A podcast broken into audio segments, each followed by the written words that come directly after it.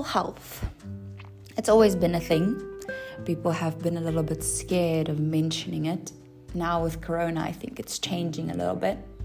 It's becoming more prevalent because, well, it's affecting the brain and the gut microbiome quite a lot, to Corona. Um, so, thank God for it becoming a bit more talked about. A lot of people like labeling things crazy and all that.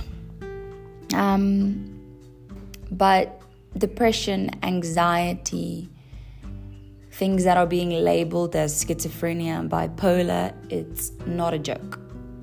Um, and labeling things, unfortunately, is very easy in society.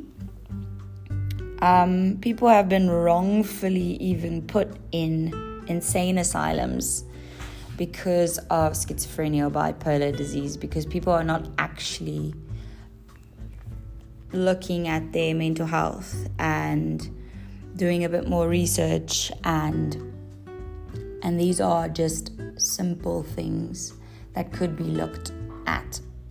So if you do know someone that's struggling with anxiety depression or have been diagnosed with schizophrenia or bipolar disease um, these are just labels and these are just things that people gave a name to um, this does not define who you are. And there are way more things to look at. It is not just black and white with anything. Um, there's a doctor called Dr. Hoffer. He actually made a great discovery um, for B3, which is a vitamin.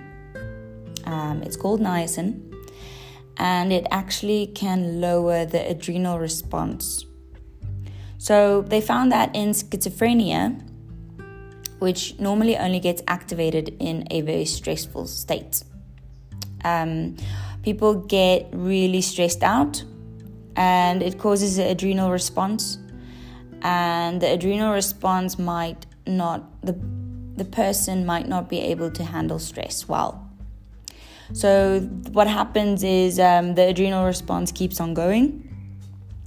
Um, it's called the adrenochrome theory. Um, it increases noradrenaline um, in the brain or adrenochrome. I'm not a scientist, so don't um, don't give me too hard critique on this one. But um, what he says is it basically causes an LSD experience in the brain if you don't start relaxing. And this is what causes hallucinations, um, aggression, if any kind of issue that the person might have, and he's put in a stressful situation and he has no vitamin B3 and possibly also lacking B1 and B2, um, it actually causes an excessive LSD experience. So, if you've never had LSD while you're relaxed, um, you're in for a bit of a surprise. Obviously, I don't recommend taking LSD for any kind of reason.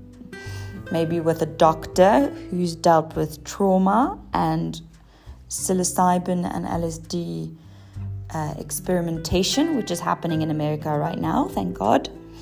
Um, uh, but yes, so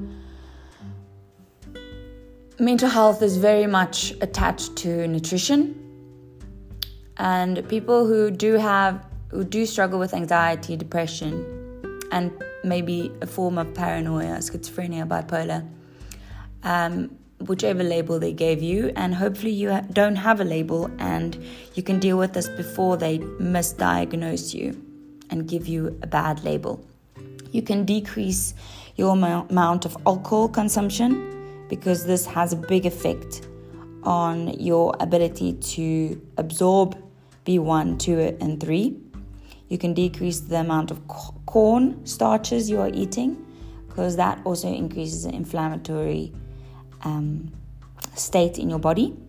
And any refined grains also causes an increased state of inflammation in your body. So, start adding vitamin B1, 2, and 3 into your diet if you struggle with anything like anxiety, depression. And if someone has unfortunately labeled you as having schizophrenia or bipolar disease, which I really hope is not your case, but maybe your friend's case and you can help them out.